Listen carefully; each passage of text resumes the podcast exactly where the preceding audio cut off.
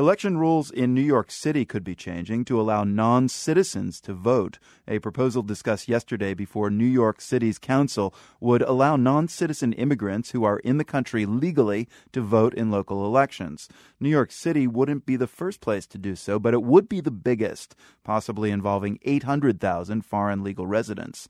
City Councilman Daniel Dromm is sponsoring the bill. He's a Democrat whose district in Queens includes the immigrant rich neighborhoods of Jackson Heights and Elmhurst.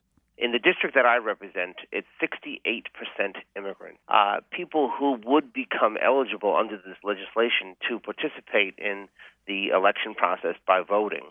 That would make those people much more civically engaged in the community and have a stake in the decision making process.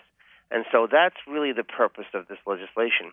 As it stands now, one in five New Yorkers cannot participate in municipal elections because they are uh, recent immigrants. This law would change that.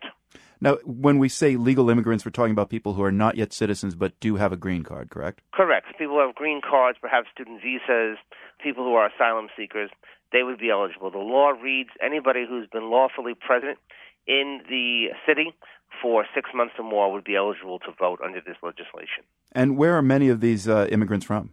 They're from all over the world, actually. In my community, my community is uh, 40% Asian, 40% Latino, but even within that, there's diversity.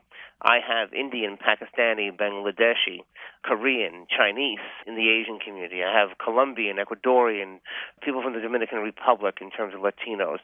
And they say that there are over 167 languages spoken in my district alone. Jackson wow. Heights is perhaps the most diverse area in the whole world. Now, prior to this push to vote for non citizens, have they ever been able to vote in any elections in New York? Yes, as a matter of fact, there is a history of voting rights for um, even those who were not documented. In 1968, the state legislature approved voting for parents in school board elections. So if you were the parent of a child in the public school system, whether you were documented or undocumented, you had a right to vote in those elections. That ended after 30 years because uh, mayoral control of the schools came into effect and school boards themselves were eliminated. And up until the 1920s, I gather, uh, many states in the U.S. Uh, allowed non citizens to vote, including New York and New York City, correct? That is correct. So, for almost the first 150 years of the history of this country, immigrants were allowed to vote. Originally, when you came to this country, if you were a white landowner, you could vote. Then women had to fight for the right to vote then African Americans had to ensure their right to vote in the 1960s through the Voting Rights Act.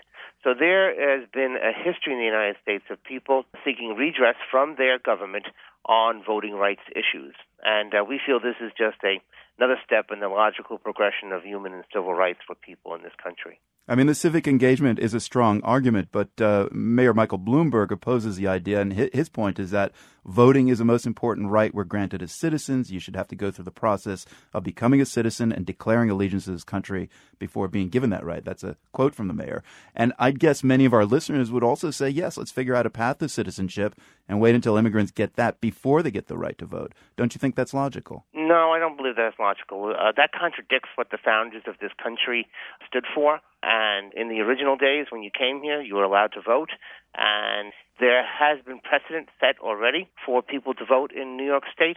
And I don't believe that citizenship is a precursor to voting. It was never that way for 150 years in this country, and it shouldn't be that way now. New York City Councilman Daniel Dromm, thanks so much for your time. Absolutely. Thank you.